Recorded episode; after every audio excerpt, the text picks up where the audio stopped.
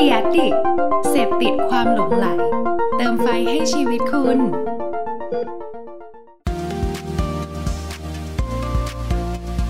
Addict Talk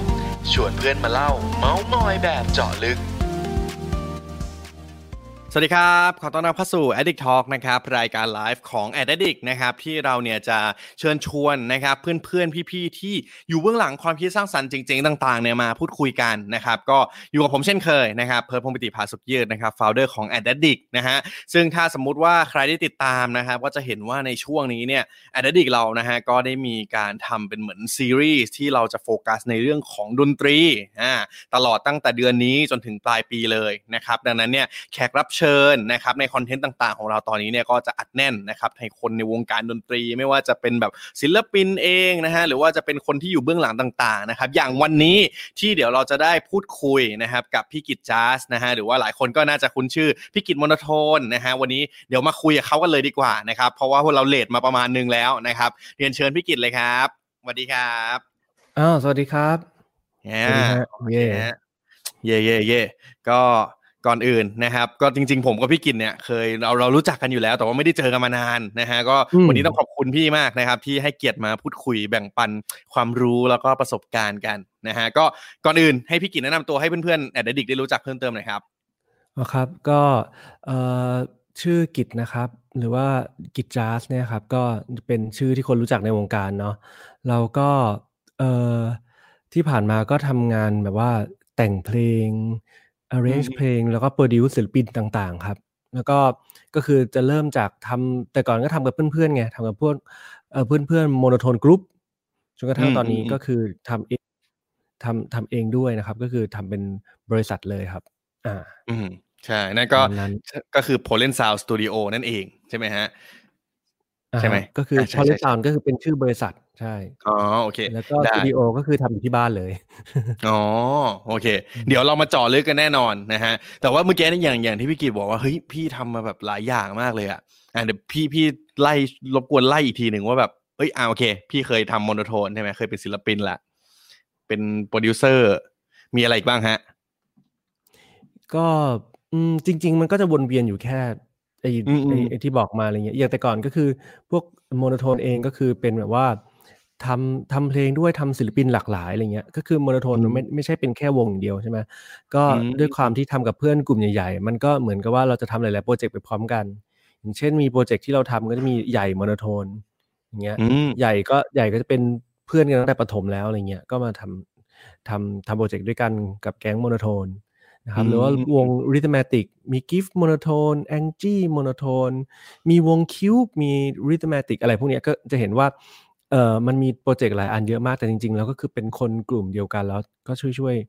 วยทำนั้นทำนี้ด้วยกันอะไรอย่างเงี้ยอันนั้นก็เป็นยุคสมัยMonotoneซึ่งตอนนั้นเราก็จะแบบแต่งแล้วก็ทำเพลงในคอมแล้วก็ arrange อะไรอย่างเงี้ยก็คือมันเหมือนกับว่าเราทำงานแบบสบายๆมาตลอดไม่ได้แบบว่าทำงานอยู่ในบริษัทใหญ่อะไรอย่างเงี้ยก็คือทำกับเพื่อนมาตลอดพอมาตอนนี้เราก็ทำไอ้พวกเนี้ยเหมือนเดิมแต่ว่าเราก็เพิ่มจากการที่แต่ก่อนคือเราทำงานกับเพื่อนเป็นโปรเจกต์ต่างๆแบบที่บอกใช่ไหมตอนนี้ก็คือเราก็เริ่มทำศิลปินเองแล้วเราก็เอาโปรเจกต์แต่ละอย่างเนี่ยไปโคกับค่ายนะครับก็อย่างเช่นว่าสิงโตนำโชคหรือว่าวง HERS อันเนี้ยก็คือแบบก็ทำด้วยกันมานะฮะก็บทบาทของการทำงานเราก็เปลี่ยนไปคือนอกเหนือจากเราเป็นคนทำเพลงด้วยเราก็ต้องคิดเรื่องศิลปินเรื่องค่ายเรื่องอะไรอย่างนี้ด้วยว่าเราต้องทำงานกันยังไงอะไรอย่างเงี้ยนะครับนอกนั้นก็มีเรื่องซาวด์ใช่หลังๆเรามาทำซาวด์เองด้วยอะไรอย่างงี้ประมาณนี้ครับก็เรียกได้ว่าอย่างที่พี่กิจบอกก็คือมันก็เกิดจากแบบเฮ้ยเราก็ยังทำแบบเหมือนอยู่กับกลุ่มเพื่อนมาตั้งแต่เด็กเนาะก็ทำเฮ้ยทำนู่นทำนี่จนตอนนี้ก็พอทำมาเป็นบริษัทพอมาทำเป็นสตูดิโอมีมาช่วยทำศิลปินมันก็มีการเรียนรู้มีทำอะไรหลากหลายมากขึ้นนะฮะแต่ว่าอันนี้ผมไม่เคยถามพี่กิจเลยว่าจุดเริ่มต้นอ่ะคือแบบสมัยตอนเด็กๆคือพี่อินทางดนตรีอะไรเงี้ยจุดเริ่มต้นมันมาจากไหนครับทำไมเราถึงมาในสายนี้ฮะคือว่าดนตรีมันไม่ใช่สิ่งที่เราเรียนเป็นเอกในมหาลัยอะไรอย่างเงี้ยก็คือเรา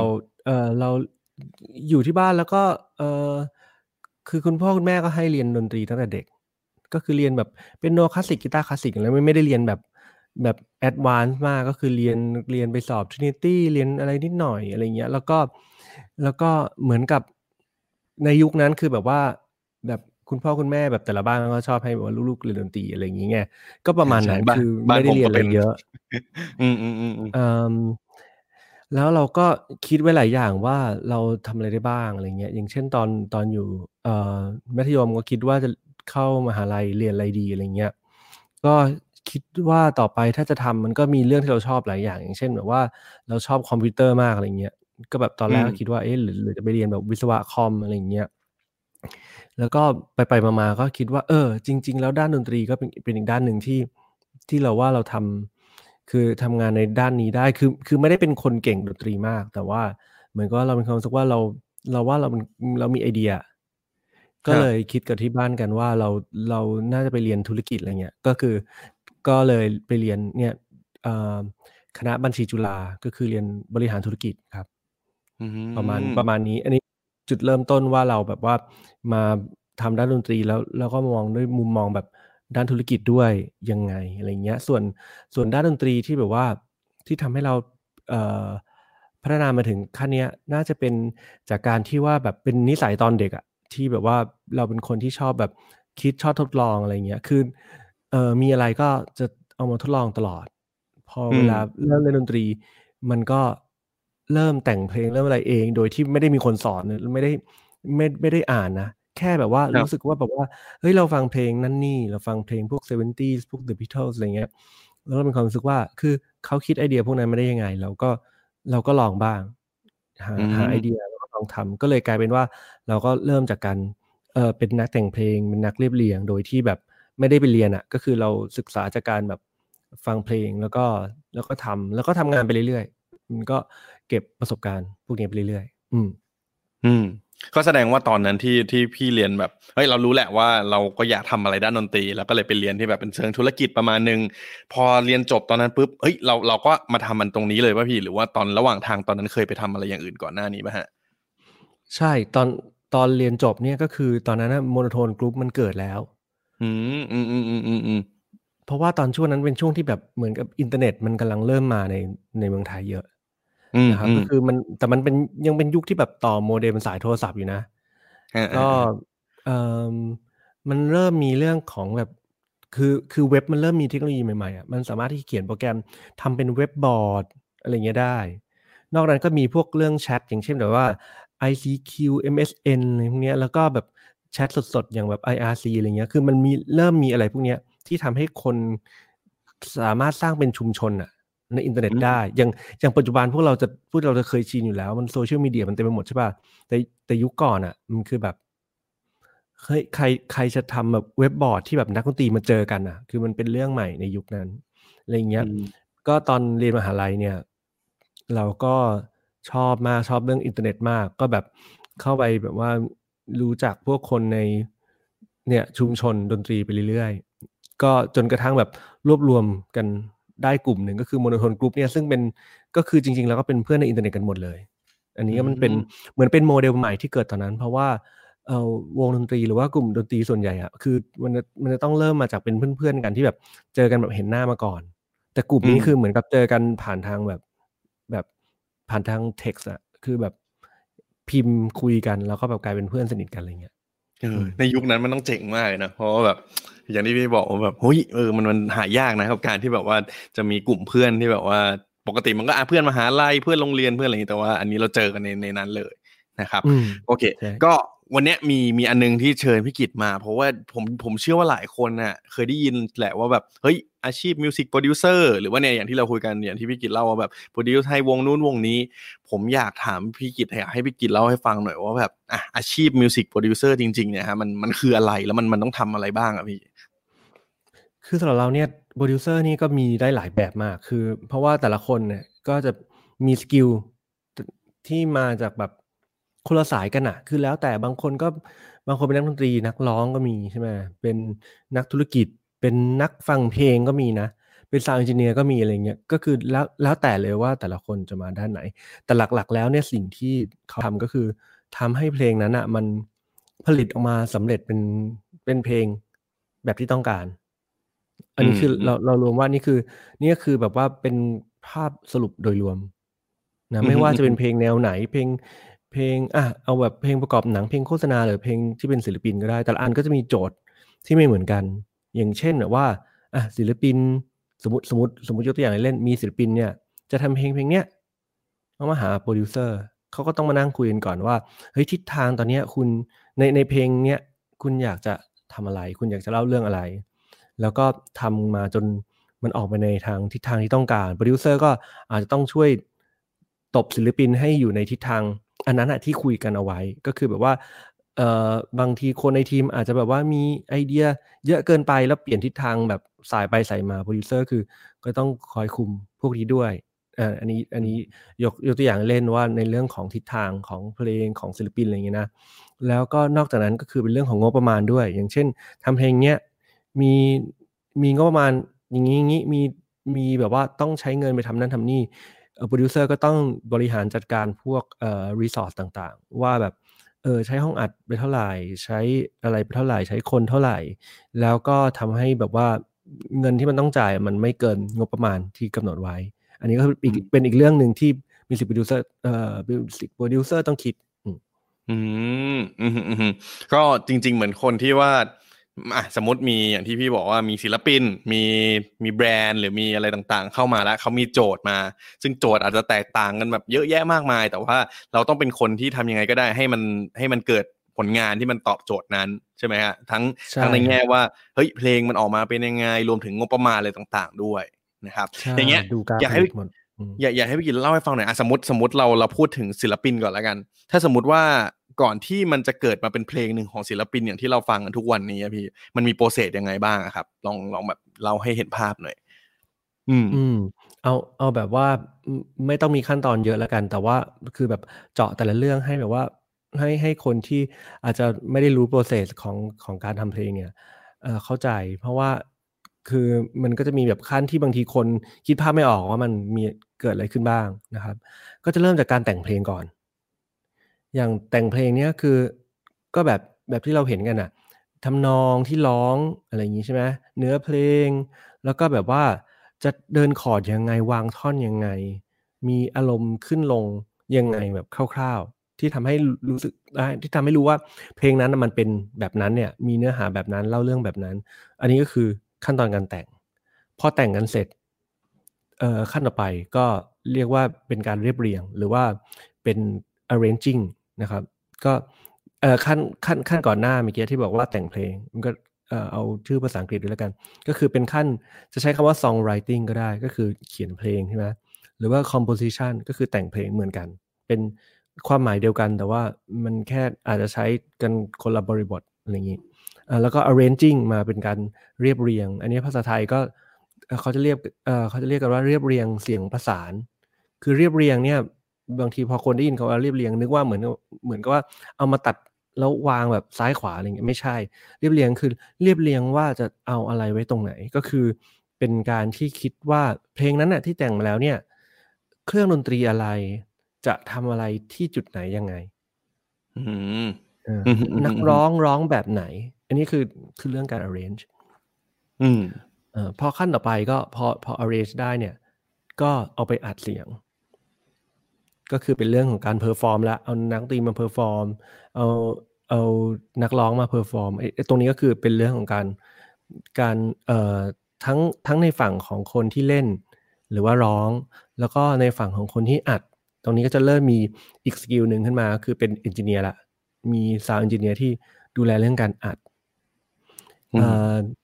เสร็จแล้วเนี่ยพอทำเนี่ยก็ต้องเอาไปเอดิตต่ออย่างเช่นเอาไปตัดต่อเอาไปอะไรอย่างนี้ให้มันเนียนเอามาเลือกเทคอะไรเงี้ยสมมตินักร้องไปหลายๆเทคอาจจะเลือกเทคยังไงตรงนี้เข้าดีตอนไหนตรงนี้ออกดีอะไรเงี้ยก็คือเอาไอ้สิ่งที่มีเนี่ยมาจัดการให้เรียบร้อยนะครับพอเอดิตเสร็จก็เอาไปมิก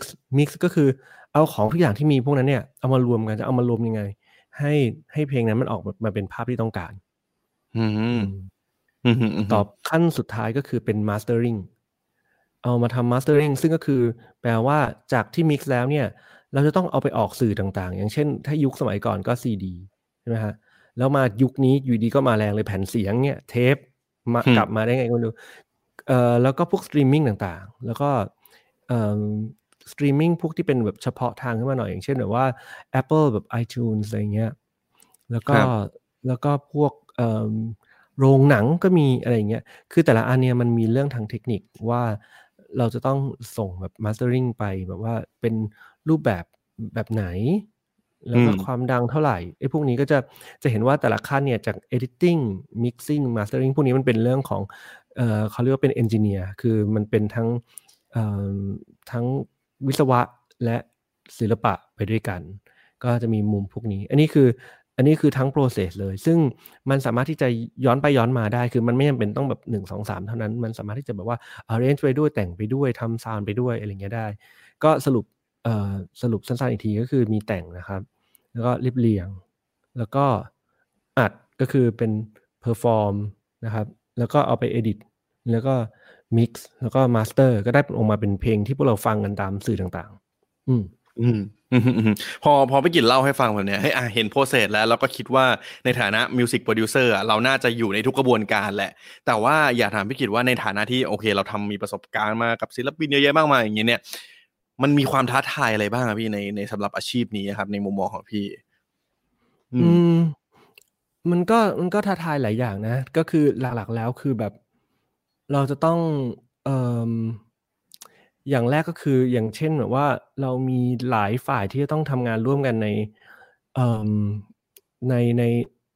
นเรื่องของทิศทางของเพลงอ่ะอย่างเช่นมีศิลปินก็อยากได้อย่างนั้นค่ายก็อยากได้อีกอย่างนึง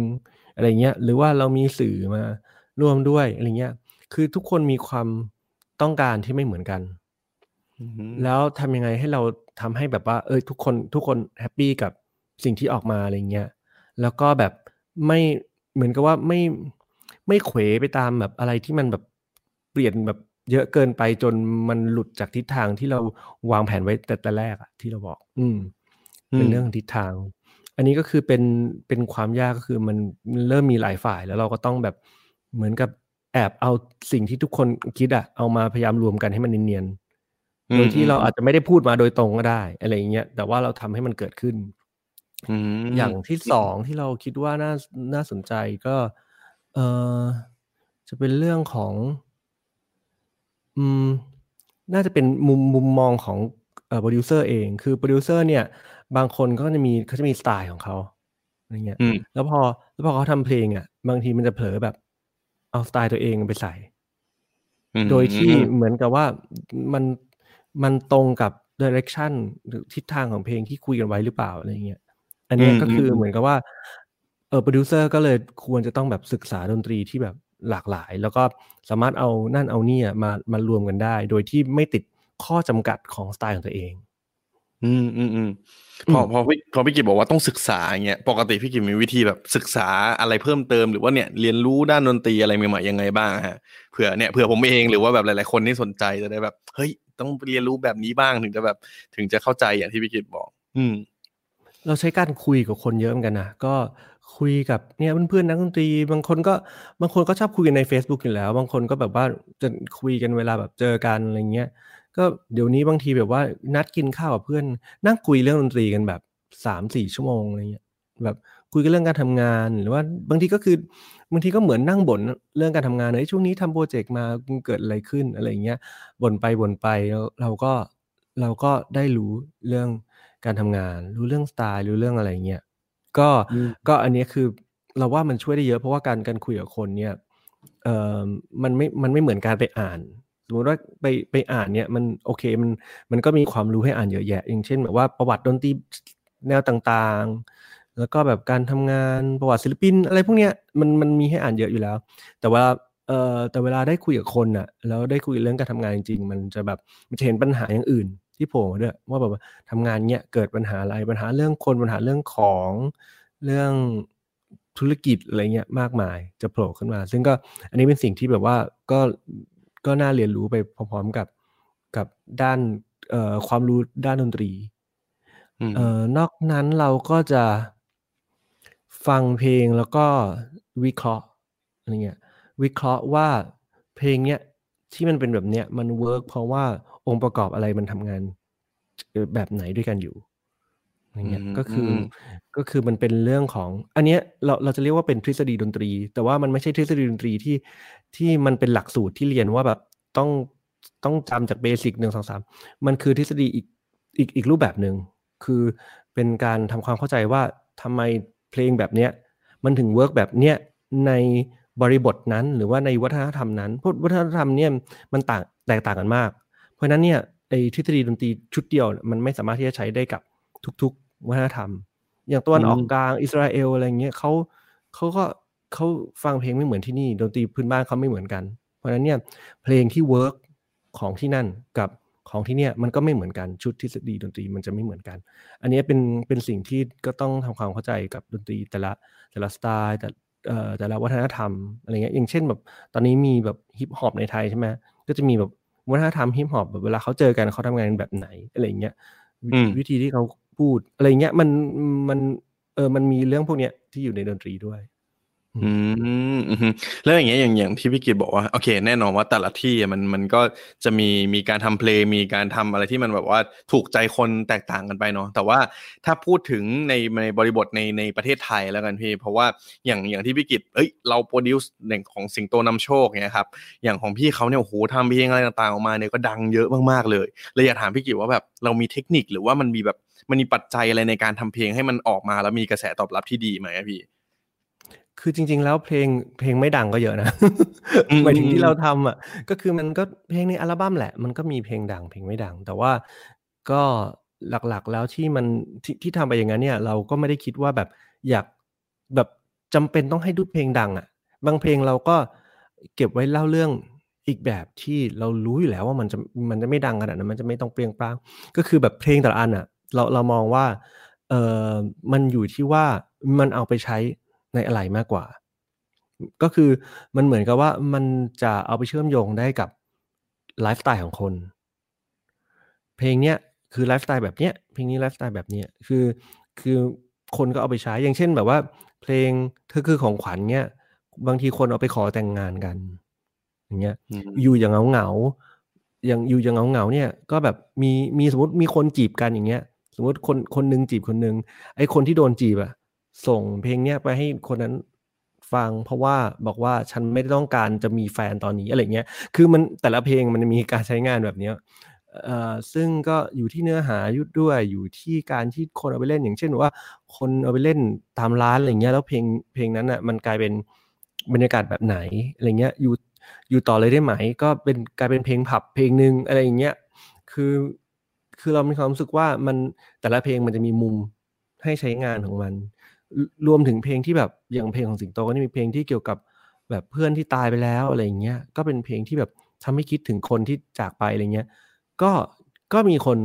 มาฟังแล้วก็แบบมาคอมเมนต์กันใน YouTube แบบคิดถึงนะอะไรอย่างเงี้ยคือเรามีความรู้สึกว่าแต่ละเพลงมันคือแต่ละมุมของชีวิตหรือของไลฟ์สไตล์เพราะฉะนั้นเนี่ยเรามีความรู้สึกว่าถ้าจะทำให้มันแบบเพลงมันแบบสมมุติว่าเอาดังคือแต่เราไม่ได้คิดว่าจำเป็นต้องให้ดังแบบดังระเบิดมากอะไรเงี้ยสำหรับเราก็แค่คิดว่าเพลงนั้นอ่ะมันจะเอาไปถูกใช้อย่างไรบ้างอะไรเงี้ยแล้วยิ่งยุคนี้แบบคนเล่นแบบ TikTok อะไรอย่างเงี้ยใช่ไหมบางทีเขาเอานิดเดียวของเพลงอ่ะอาจจะมีคำอะไรบางอย่างอ่ะแล้วก็เอาไปใช้ประกอบภาพประกอบเต้นอะไรอย่างเงี้ยคือมันเป็นการเอาเพลงไปใช้บวกกับไลฟ์สไตล์แล้วว่าเรามองแบบนี้นะแบบมาร์เก็ตติ้งหน่อยคือเหมือนเราอาจจะต้องคิดไว้ก่อนคิดไว้ล่วงหน้าว่าเฮ้ยสรุปแล้วไอ้เพลงที่เราทำออกมาเนี่ยเราจะคุยกับใครแล้วเขาจะเอาเพลงเนี้ยไปใช้ในโอกาสไหนเอาไปต่อยอดได้ไหมในไลฟ์สไตล์ของเขาใช่ไหมฮะใช่คือบางอย่างก็วางแผนไว้ว่าอยากให้คนไปใช้อย่างนั้นแล้วเขาก็เอาไปใช้อย่างอื่นก็มีซึ่งก็แบบดีแล้วเราก็จะแบบพยายามเก็บข้อมูลก็พยายามไปอ่านแบบคอมเมนต์ใน YouTube อะว่าแบบว่าคนไปพูดเกี่ยวกับเพลงนั้นยังไงอะไรเงี้ยก็จะมีอะไรที่แบบเรานึกไม่ถึงโผล่ออกมาตลอดเวลา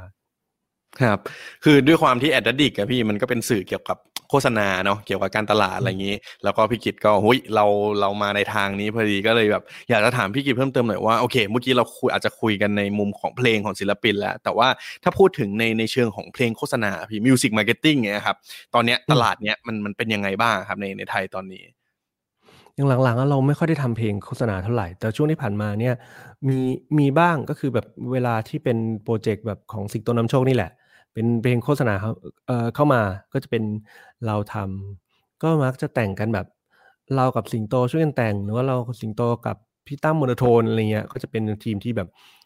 ทำด้วยกันบ่อยก็คิดว่าตอนนี้มันเป็นยุคที่มันกำลังเปลี่ยนอะจากยุคแบบว่าสมัยก่อนที่แบบว่าพวกโฆษณาเนี้ยจะพยายามแบบหลีกเลี่ยงแบบความฮาร์ดเซลอะตอนเนี้ยมันจะมีทั้งแบบฮาร์ดเซลจนไม่ฮาร์ดเซลอะใช่เก็ทไหมคือแบบว่าคือมันจะมีแบบว่ายุคที่แบบเฮ้ยมันฮาร์ดเซลแบบนิดเดียวอ่ะก็เลยกลายเป็นว่าแบบคนฟังก็งงอะไรอย่างเงี้ยแล้วก็เป็นแบบไม่ฮาร์ดเซลเลยแบบว่าเป็นความหมายอื่นๆไปเลยเนื้อเพลงเป็นเรื่องอื่นไปเลยแบบคนเดาไม่ออกว่าเป็นการโฆษณาอะไรอย่างเงี้ยก็แบบฮาร์ดเซลจะจัดคือแบบเหมือนกระแทกหน้าเลยแล้วยุคนี้มีแบบเนี้ยโผล่มาเต็มเลยอย่างเช่นแบบตอนนั้นที่ทำเพลงกับสิงโตเป็นแบบไอเนี้ยฟิวฟึบปิ๊บๆอ่ะฟิวแค่เราสบตากันเราก็ฟึบอ่ะคือเรามีความรู้สึกว่ามันคือการแบบฮาร์ดเซลจนไม่ฮาร์ดเซลอ่ะคือเรายัดไปเลยแล้วก็แบบเหมือนกับว่ามันใช้เป็นลูกเล่นทางดนตรีอันนี้คือยกตัวอย่างว่ามันตอนนี้มันเราเล่นลูกเล่นได้มากขึ้นคือทำให้มันสนุกทำให้มันเป็นกันเองมากขึ้นเราว่ามันทำให้แบบคือมันเข้าถึงคนได้ง่ายขึ้นมันดูเฟรนลี่ขึ้นแต่ผมว่ามันอาจจะแบบยุคสมัยด้วยเนาะที่แบบว่าอย่างพอพี่เราว่าแบบคนทุกวันนี้มันอาจจะแบบว่ามันอาจจะรู้แล้วอะถึงคุณพยายามจะทำเนียนอะไรยังไงก็ตามฉันก็รู้อยู่ดีว่าแบบมันขายของอะไรเงี้ยมันเลยอาจจะเป็นอีกมุมใหม่ที่แบบว่าอะอย่างที่พี่เกียวบอกว่าเฮ้ยงั้นขายไปตรงๆเลยแต่ว่าขายยังไงให้มันยังแบบยังสร้างสรรค์ยังน่าสนใจมีแบบเทคนิคอะไรใส่เข้าไปได้อยู่นะฮะใช่แล้วอย่างเงี้ยจากที่โอเคผมคิดว่าก่อนหน้านี้เมื่อกี้พี่บอกว่าช่วงนี้อาจจะไม่ค่อยได้ทำเพลงโฆษณาเยอะเท่าไหร่แต่ว่าก่อนหน้านี้ตอนที่เราเคยได้ร่วมงานกับแบรนด์อะไรต่างๆพวกเนี้ยครับส่วนใหญ่เขาคาดหวังอะไรอ่ะพี่จากการที่แบบเฮ้ยโอเคฉันอยากจะทำเพลงโฆษณาสักเพลงนึงกับศิลปินคนนี้อะไรเงี้ยฮะส่วนใหญ่เขาคาดหวังอะไรครับคือส่วนใหญ่เวลาทำงานเพลงโฆษณาแบบเนี้ยกับบริษัทต่างๆอ่ะส่วนใหญ่จะมีเอเจนซี่อยู่ตรงกลางเป็นแบบว่าเอเจนซี่เขาจะคิดแบบครีเอทีฟคิดอะไรนู่นนี่ให้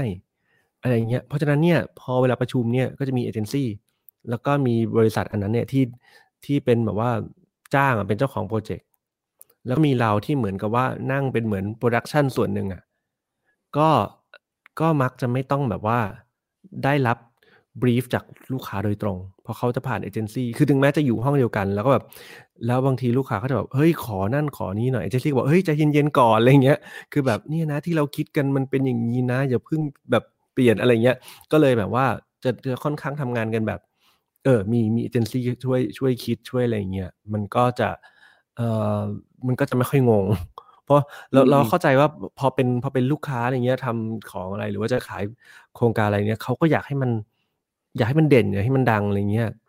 ซึ่งแบบถ้าเขาแบบว่ามาบอกคนโปรดักชันเขาก็อยากให้เรายัดนั่นยัดนี่เอเจนซี่ก็ช่วยเบรกเอาไว้ว่าแบบว่าแบบอย่าพึ่งนะต้องค่อยๆคิดกันก่อนอะไรเงี้ยเหมือนเป็นด่านหนึ่งก่อนใช่แต่บางงานก็อย่างงานกับนะสสส.อันนี้ก็มีอันนี้คือคุยกับเขาโดยตรงเลยแล้วก็ทำเพลงแต่อันนั้นนี่คือแบบเหมือนกับมีความแบบคิดในแบบในทางทิศทางเดียวกันอยู่แล้วเพราะเหมือนกับว่าสสสเขาก็มีทีมที่แบบเขาค่อนข้างจะคิดคอนเทนต์ครีเอทีฟอยู่แล้วเขาก็จะมาคุยกับพวกเราก็จะคุยกันเหมือนในสายแบบว่าคิดแบบครีเอทีฟอย่างเช่นตอนนั้นทำเพลงชื่อเพลงผักนำก็เป็นเพลงที่แบบเอาผักเยอะๆอะมากลายเป็นเนื้อเพลงให้มันมีแบบมันมีชื่อผักแบบเป็นแบบผักพื้นบ้านหรือผักสมุนไพรไทยที่มันหาซื้อง่ายๆอ่ะอยู่ในเนื้อเพลงเต็มหมดเลยอะไรเงี้ยก็คือแบบพวกเราก็สนุกกับการเล่นแบบนี้กันอยู่แล้วอันนั้นก็เลยแบบเป็นงานที่แบบมันดีแล้วอย่างวิกฤตเองในฐานะที่เราเป็นโปรดิวเซอร์พี่การทำเพลงแบบตอนทำเพลงให้ศิลปินกับทำเพลงให้เนี่ยให้มันตอบโจทย์แบรนด์ให้มันโฆษณาด้วยเนี่ยมันส่วนตัวพี่ชอบแบบไหนมากกันดีกว่า เราชอบทำเพลงศิลปินมากกว่าว่าเรามีความรู้สึกว่ามันเล่นกับเรื่องที่เรากับศิลปินเนี่ยคืออยากจะเล่าก็จะแบบคิดภาพกันโดยที่ไม่มีแบบว่าข้อจำกัดว่าแบบว่าอยากทำไปเพื่อขายอะไรเป็นพิเศษอะไรเงี้ยมันก็จะเป็นการคิดเรื่องราวมากกว่าก็เลยแบบหลังๆเราก็เลยไม่ค่อยได้รับงานโฆษณาเพราะว่าคือมันก็ดีนะทำงานเพลงประกอบโฆษณามันก็สนุกดีแต่มันเหนื่อยเพราะช่วงที่แบบเร่งงานเนี่ยมันจะค่อนข้างเหนื่อยแบบมีการแก้ส่งไปส่งมาอะไรอย่างเงี้ยมันค่อนข้างใช้เวลาเยอะหลังๆเราก็เลยแบบพยายามที่จะโฟกัสกับการแบบสร้างคอนเทนต์ใหม่แต่งเพลงกับศิลปินอะไรเงี้ยแล้วก็ใช้เวลาว่างที่เหลือแบบศึกษาหาความรู้อะไรเงี้ยมากกว่าอย่างนี้ผมอยากสอบถามเกี่ยวกับตัวสตูดิโอของพี่บ้างว่าแบบอย่างตัวPollen Soundของพี่เองอะฮะเรามีวิธีคัดเลือกศิลปินยังไงอะพี่แบบที่จะเข้ามาอยู่ที่เราจะโปรดิวซ์ให้ทำอะไรให้อย่างเงี้ยครับคือที่ผ่านมาเนี่ยคนที่รู้จักก็คือรู้จักอยู่แล้วก็ชวนมาทำงานกันก็คือไม่ได้เป็นรูปแบบออดิชั่นอะไรเงี้ยก็คือเป็นแบบว่าอ่ะคุยกันแล้วก็ลองทำปึ๊บเสร็จแล้วก็ไปลองคุยกับค่ายเพราะฉะนั้นเนี่ยก็เลยแบบไม่ได้เป็นรูปแบบไปคัดอะไรเงี้ยคือมันเหมือนเราเริ่มจากคนที่รู้จักรู้ฝีมือรู้อะไรกันอยู่แล้วอะไรเงี้ยก็เหมือนเพื่อนๆกันเองพี่ๆน้องๆอะไรอย่างเงี้ยใช่ไหมฮะใช่ฮะแล้วอย่างเงี้ยเวลาพี่ทำเพลงอันนี้ผมอยากรู้ว่าเมื่อกี้ตอนแรกที่พี่กิจเล่ากระบวนการเนาะอยากรู้ว่าเพลงหนึ่งเราใช้เวลาแบบเนี่ยกระบวนการตั้งแต่แรกตอนแรกที่พี่เล่าอ่ะมันกว่าจะเกิดหนึ่งเพลงเราใช้เวลากับมันประมาณนานขนาดไหนฮะมันมีเวลาตายตัวไหมของพี่หรือว่าแบบบางเพลงก็นานหน่อยบางเพลงยาวหน่อยประมาณยังไงได้บ้างฮะเอาแบบเร่งสุดนะถ้าเร่งสุดมันบางทีมันมีแบบอย่างนี้เหมือนกันคือแบบว่าเฮ้ยโครงการนี้ต้องเสร็จภายใน10 วันสมมุติเงี้ยแบบเพลงแบบเริ่มตั้งแต่ต้นจนเสร็จเงี้ยมันก็เร่งได้อยู่นะ มันก็ยังทำได้อยู่อย่างเช่นแบบล่าสุดเพลงกับHERSชื่อเพลงรู้แล้วที่ออกไปอย่างเงี้ยก็ทำกันทั้งหมดภายใน7 วันคือแบบเราก็งง7 วันก็ทำได้ฮะอะไรเงี้ยก็มันดีก็คือแบบถ้าสมมุติว่ากระบวนการมันลื่นไหลอะแบบครีเอทีฟแล้วก็แบบแล้วก็จัดการเวลาแบบโอเคอ่ะมันก็ทำได้อยู่นะแต่ว่าเพลงส่วนใหญ่เนี่ยด้วยความที่ว่ามันจะต้องวางแผนกับค่ายแล้วก็ช่วยกันคิดช่วยอะไรอย่างเงี้ยมันก็เลยจะใช้เวลามากกว่านั้นก็คือเป็นเดือนหรือ3 เดือนอย่างเงี้ยบางเพลงก็แต่งแล้วก็เก็บเอาไว้อาจจะแบบหลายปีก็ได้แล้วก็ขุดเอากลับมาทำกันใหม่อันนั้นมันก็มันไม่ได้ถือว่าแบบทำแบบต่อเนื่องไงเรามีความรู้สึกว่าประมาณแบบ1 เดือน3 เดือน6 เดือนอย่างเงี้ยกำลังดีเหมือนให้เวลาให้เราแบบเฮ้ยได้อยู่กับมันได้ลองผิดลองถูกกับมันอยู่ให้แบบให้เผื่อเราจะเจออะไรใหม่ๆที่มันทำให้มันกลมมากขึ้นด้วยนะฮะแต่ว่า7 วันก็ทำได้7 วันทำได้แต่ว่าเรามีความรู้สึกว่าแบบถ้าแบบ2 วันเลยเรามีความรู้สึกว่ามันจะเร็วไปเพราะว่าในบางขั้นเนี่ยอย่างเช่นแบบว่าตอน edit ตอนแบบ mix อะไรเงี้ยคือเรามีความรู้สึกว่าขั้นพวกนั้นมันก็ต้องการความละเอียดแล้วคือแบบการทำงานของแบบเรากับอย่างเช่นเราแบบฟังเพลงเงี้ยแล้วเราทำอะไรไปเงี้ยมันจะมีความล้าไงสมองล้าอะไรเงี้ยเพราะนั้นเราก็จะอยากแบบเช็คมันอีกทีแบบวันถัดไปเพื่อที่แบบตื่นมาสดชื่นแล้วค่อยเช็คงาน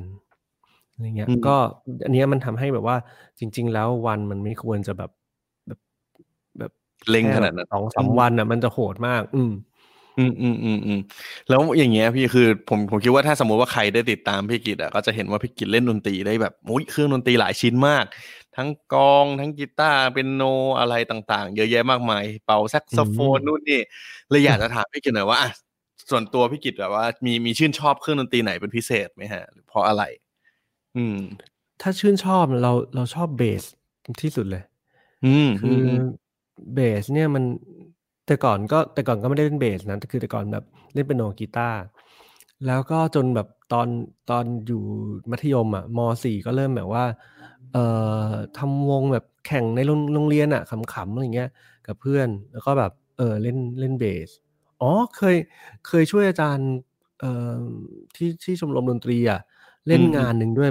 ไปช่วยเล่นเบสไฟฟ้าซึ่งแบบเหมือนกับว่าเราเป็นกีตาร์อยู่แต่เบสเราไม่เคยเล่นอาจารย์บอกเฮ้ยเล่นได้ก็เลยแบบได้ไปเล่นเบสอะไรเงี้ยแล้วก็คือแบบเขาชอบก็คือชอบแหละชอบเบสแล้วอย่างหนึ่งคือแบบเราฟัง The Beatles มาก่อนอะไรเงี้ยกับพวกแบบพวกเพลง 70s พวกอะไรอย่างงี้ด้วยคือไลน์เบสมันจะเดินแบบกว้างมากคือแบบเด้งแล้วก็แบบเป็นเมโลดี้ที่แบบมันอ่ะเราเลยมีความรู้สึกว่าเราชอบความมันอันนี้ของเบสมันมีความเป็นทั้งกลองมีความเป็นเมโลดี้และมีความเป็นคอร์ดอยู่ในตัวก็คือเป็นเครื่องที่แบบชอบโดยส่วนตัวแต่ว่าถ้าเห็นเราแบบลงพวกงานพวกวิดีโอหรือพวกอะไรส่วนใหญ่หรือในเพลงเนี้ยจะเห็นว่าแบบเราเล่นก็มีพวกเปียโนกีตาร์เบสอะไรเงี้ยแต่หลังๆก็คือจริงๆแล้วเราไม่ได้เป็นคนที่แบบเป็นเอกเครื่องดนตรีอะไรเงี้ยคือส่วนใหญ่มันอยู่ที่ไอเดียมากกว่ามันเป็นเรื่องของในความคิดมากกว่าก็เรื่อง sound design เรื่องอะไรพวกเนี้ยเราก็ทำหมดคือจริงๆแล้วก็ชอบหมดแหละแล้วก็พยายามจะฝึกแต่ละอย่างแต่อาจจะไม่ได้แบบฝึกเครื่องตีจนแบบเล่นเก่งขนาดนั้นเพราะว่าเราเป็นคนตัวเราก็แบบไม่ได้เป็นสายแบบเพอร์ฟอร์เมอร์ที่แบบเล่นแต่ละเครื่องลึกๆอ่ะคือจริงๆพอพี่กิตเล่าให้ฟังมันเงี้ยมันก็แบบว่าทั้งโปรดิวเซอร์เองทั้งนักดนตรีหรืออะไรยังไงก็ตามเองมันมีหลายสายมากๆเลยเหมือนกันเนาะว่าแบบเฮ้ยเราจะไปทางสายไหนโอเคอย่างของพี่กิตอาจจะแบบฉันขอแบบเล่นเป็นหลายๆเครื่องแต่อาจจะไม่ได้แบบโอ้โหสุดจัดในเครื่องไหนสักเครื่องนึงแบบโปรดิวเซอร์บางคนหรืออะไรอย่างงี้แต่ว่านี่ผมอยากรู้ว่าการที่จะเป็นโปรดิวเซอร์อ่ะพี่มันจำเป็นต้องเล่นดนตรีได้ใช่มั้ยแบบจำเป็นต้องแบบมีเครื่องใดเครื่องนึงที่แบบว่าเฮ้ยเราคล่องเลยมั้ยเราว่าไม่จำเป็น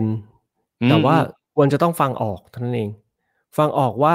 มันโอเคหรือมันไม่โอเคคือ QC ได้อย่างนี้ดีกว่า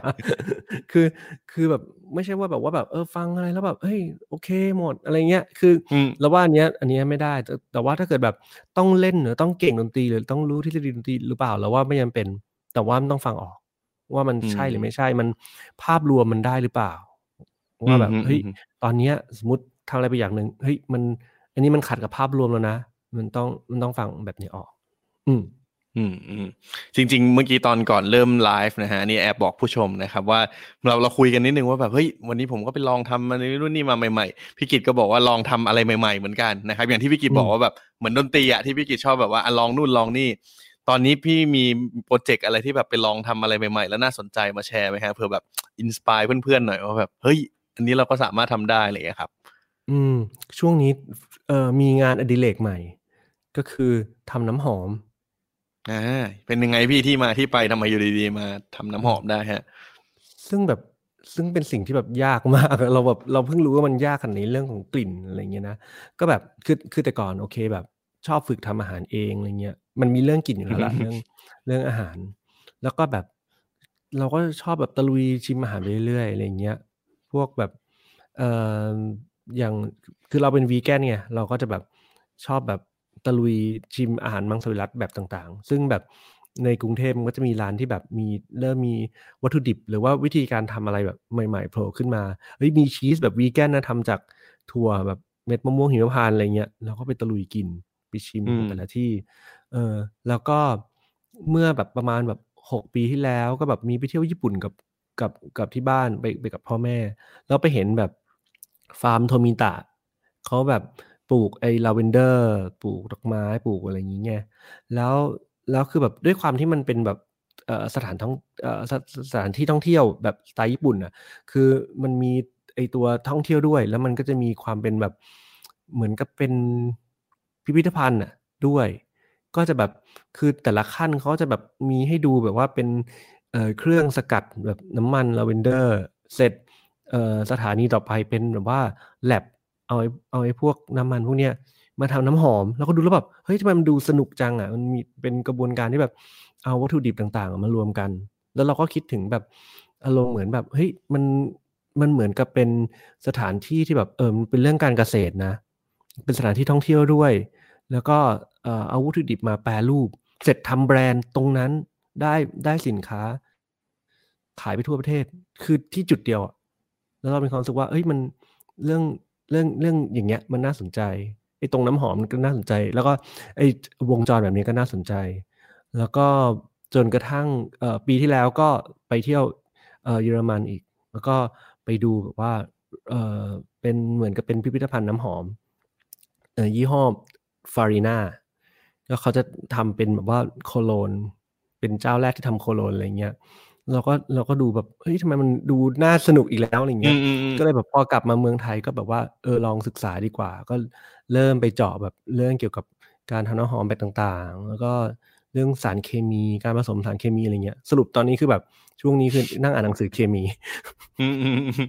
มาแบบมาถึงจุดนี้ได้ไงก็ไม่รู้แต่ว่าก็เป็นงานอดิเรกที่สุดท้ายแล้วก็คุยกับคนในวงการน้ำหอมก็หลายๆคนเขาก็จะมีความรู้สึกว่ามันเป็นศาสตร์มันเป็นศิลปะและศาสตร์ที่แบบเชื่อมโยงกับศิลปะอย่างอื่นเยอะมากโดยเฉพาะกับดนตรีทุกคนพูดเหมือนกันหมดเลยว่าน้ำหอมเหมือนดนตรีเราก็เลยแบบเอ้ยอันนั้นเป็นสิ่งที่เราคิดเหมือนกันเพราะอย่างดนตรี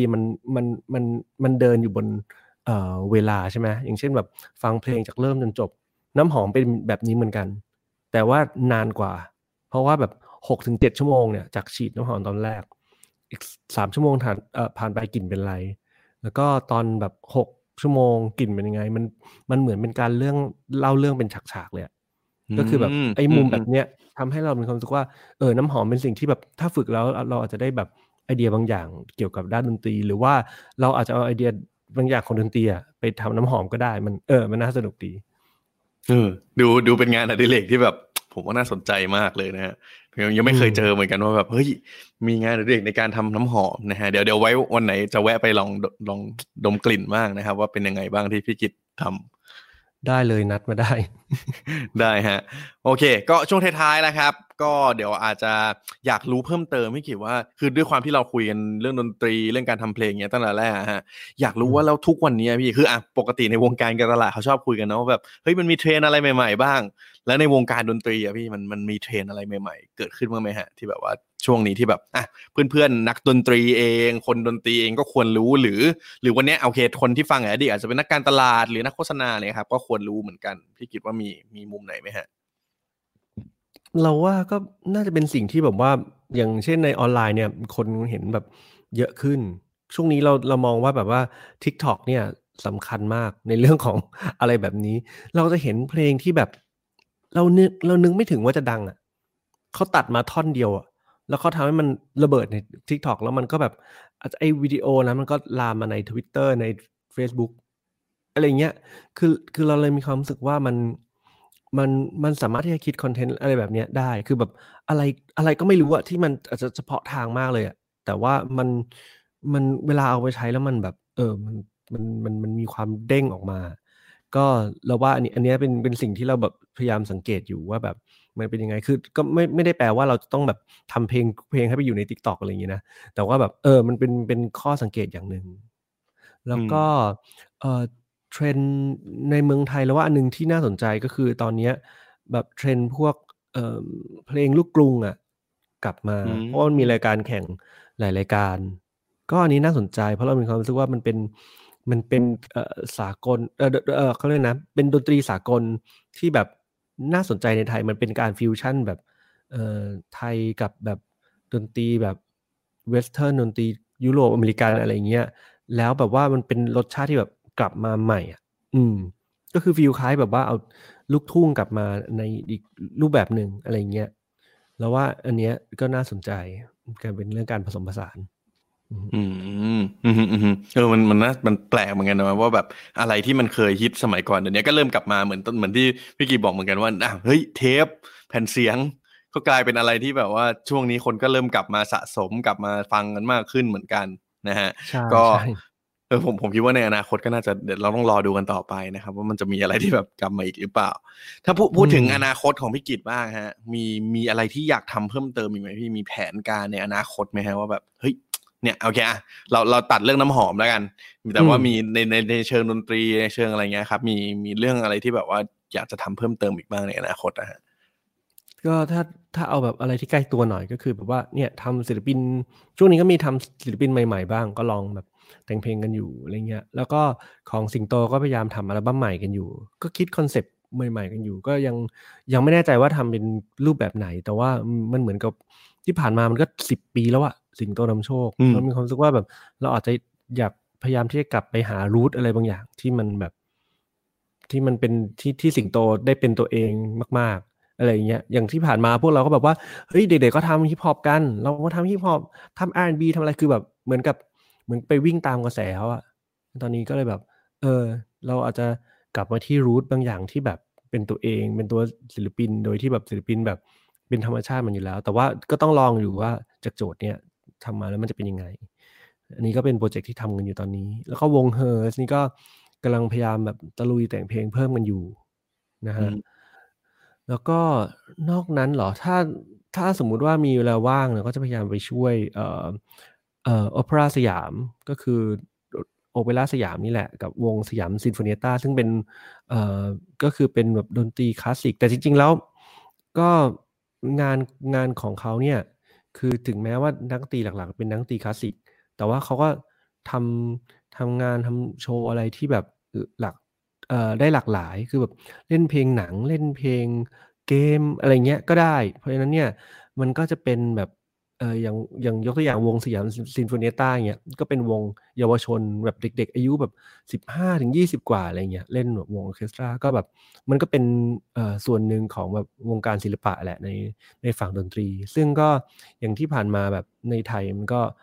ทุกคนก็รู้กันว่าแบบว่าพอโควิดเงี้ยพวกงานอะไรพวกเนี้ยมันก็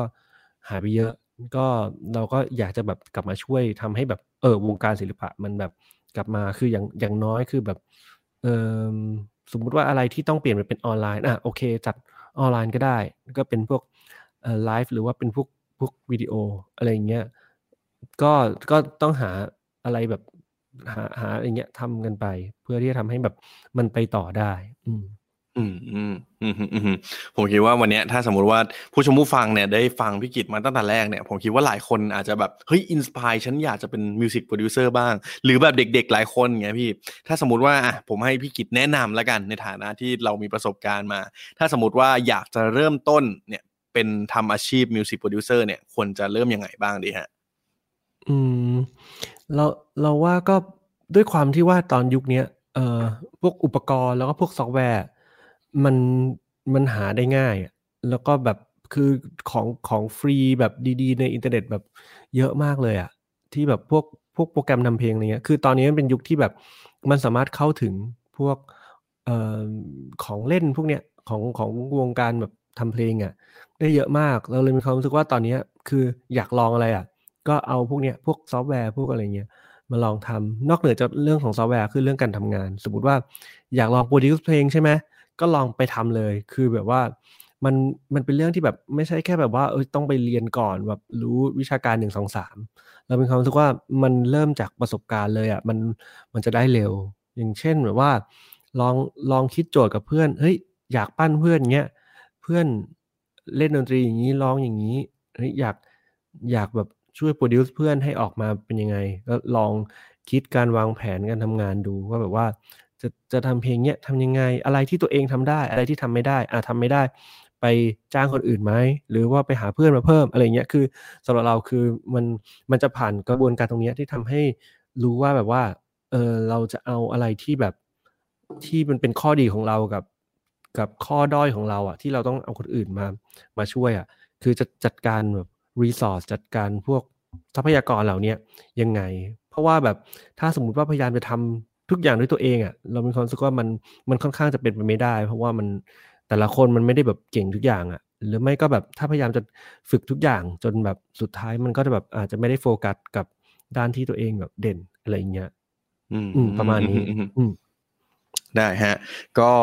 วันนี้ต้องขอบคุณพี่กิตมากๆนะครับที่ตลอดเนี่ยประมาณ1ชั่วโมงนะฮะมาแบ่งปันทั้งประสบการณ์แล้วก็มีเทคนิคมีมุมมองที่ผมคิดว่ามีประโยชน์มากๆนะครับทั้งกับคนในด้านดนตรีเองนะครับกับน้องๆที่เฮ้ยอยากจะมีทำเป็นโปรดิวเซอร์นะครับรวมถึงแบบว่าในการตลาดด้วยเราได้เห็นเหมือนกันว่าโอเคตลาดการทำเพลงโฆษณาเนี่ยเป็นยังไงบ้างนะครับซึ่งผมขอสรุปเป็น3ส่วนหลักๆละกันนะฮะที่วันนี้ผมคิดว่าทุกคนน่าจะเทคเอาไปประยุกต์ใช้กันได้นะครับอย่างแรกก็คือพี่กิตบอกเสมอว่าเฮ้ยมันต้องลองทำว่ะมันต้องลองทดลองอะไรใหม่ๆนะครับลองผสมผสานลองเนี่ยอย่างเมื่อกี้ที่บอกเลยนะครับซอฟต์แวร์ต่างๆมันมีอยู่แล้วลองไปใช้นะครับหรือว่าถ้าอยากจะทำงานจริงๆก็ลองหาโอกาสให้ตัวเองดู นะครับแล้วก็อย่างที่2นะฮะก็เป็นเคล็ดลับอันนึงแหละที่พี่กิจสามารถแบบว่าเรียนรู้พัฒนาเยอะมากก็คือการคุยกับคนนะฮะทั้งในการแบบเนี้ยคนในวงการเองคุยคนนู้นคนนี้มันก็จะได้เรียนรู้ได้เห็นมุมมองต่างๆนะครับแล้วก็สุดท้ายอันนี้ผมคิดว่าน่าสนใจมากแล้วมันเหมือนการทำการตลาดเลยนะฮะก็คือสมมติเราจะทำเพลงหรือทำอะไรเนี้ยก็คือเราอย่าลืมคนฟังนะฮะว่าคนที่เนี่ยที่เราจะทำเพลงไปเนี่ยเขาคือใครแล้วเขาจะฟังเราแล้วเนี่ยมันจะอยู่ในไลฟ์สไตล์เขาณเวลาไหนนะครับก็เหมือนทำโฆษณาเหมือนอะไรพวกนี้แหละนะครับว่าเฮ้ยเราสื่อสารออกไปเราต้องการคุยกับใครแล้วมันจะเป็นอะไรยังไงในชีวิตเขาบ้างนะครับก็สุดท้ายวันนี้ฝากให้พี่กิจฝากผลงานหน่อยละกันนะครับว่าตอนนี้เนี่ยอยากขายของอะไรเต็มที่ได้เลยครับจะให้ติดตามอะไรยังไงทางไหนได้บ้างครับอ๋อสำหรับถ้าติดตามเนี่ยก็สามารถที่จะมาคุยกันคือมีเรื่องอะไรแบบสงสัยอะไรอยากรู้เรื่องอะไรก็มาคุยกันได้เลยก็เราจะมีเพจใน Facebook นะฮะก็คือเนี่ยกิจจาสก็เขียนอย่างเงี้ยเขียนเหมือนที่มันขึ้นอยู่เนี่ยก็คือ facebook.com/gitjazz แล้ว music เขียน music ต่ออะไรเงี้ยอันนั้นเป็นเพจแต่ถ้าเกิดเป็นทับกิจจาสธรรมดาอันนั้น Facebook ส่วนตัวนะครับ ก็จะจริงๆได้ทั้งคู่แต่ว่าเพจก็จะแบบดู official หน่อยจะลงรูปแบบด้านดนตรีหน่อยถ้าเป็นเพจส่วนตัวจะมีรูปอาหารเยอะอะไรเงี้ย ประมาณนั้นนะครับก็นอกนั้นผลงานช่วงนี้ที่ผ่านมาก็มีเพลงของวง HERS นะครับเพิ่งออกไป4เพลงเป็น playlist เลยอยู่ใน Joox นะครับชื่อเป็นเหมือนกับเป็นชื่อ EP เล็กๆอ่ะว่า Storyteller นะครับของวง HERS ก็ไปฟังกันได้ว่าช่วงนี้ทำอะไรกันอยู่นะครับมีเพลงแทร็กแรกเลย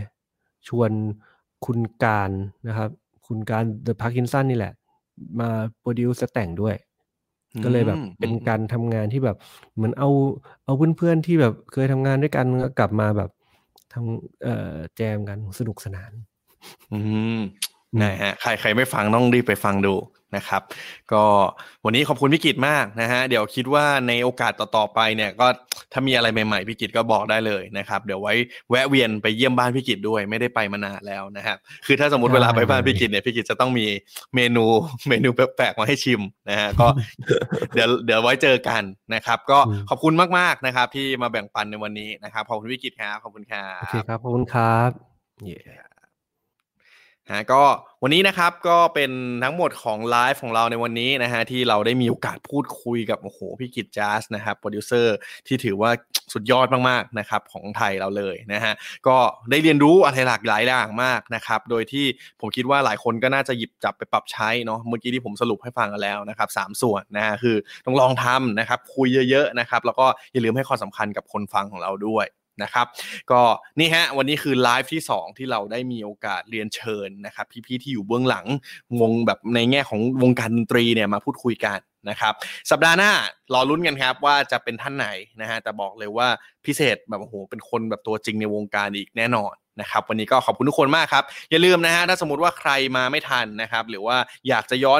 นฟังนะฮะก็มีทั้งใน Facebook ใน YouTube นะครับแล้วก็พอดแคสต์ด้วยนะครับก็สามารถเสิร์ชได้เลยนะครับ Addict Talk นะครับขอบคุณทุกคนมากครับไว้เจอกันตอนต่อไปครับขอบคุณครับสวัสดีครับ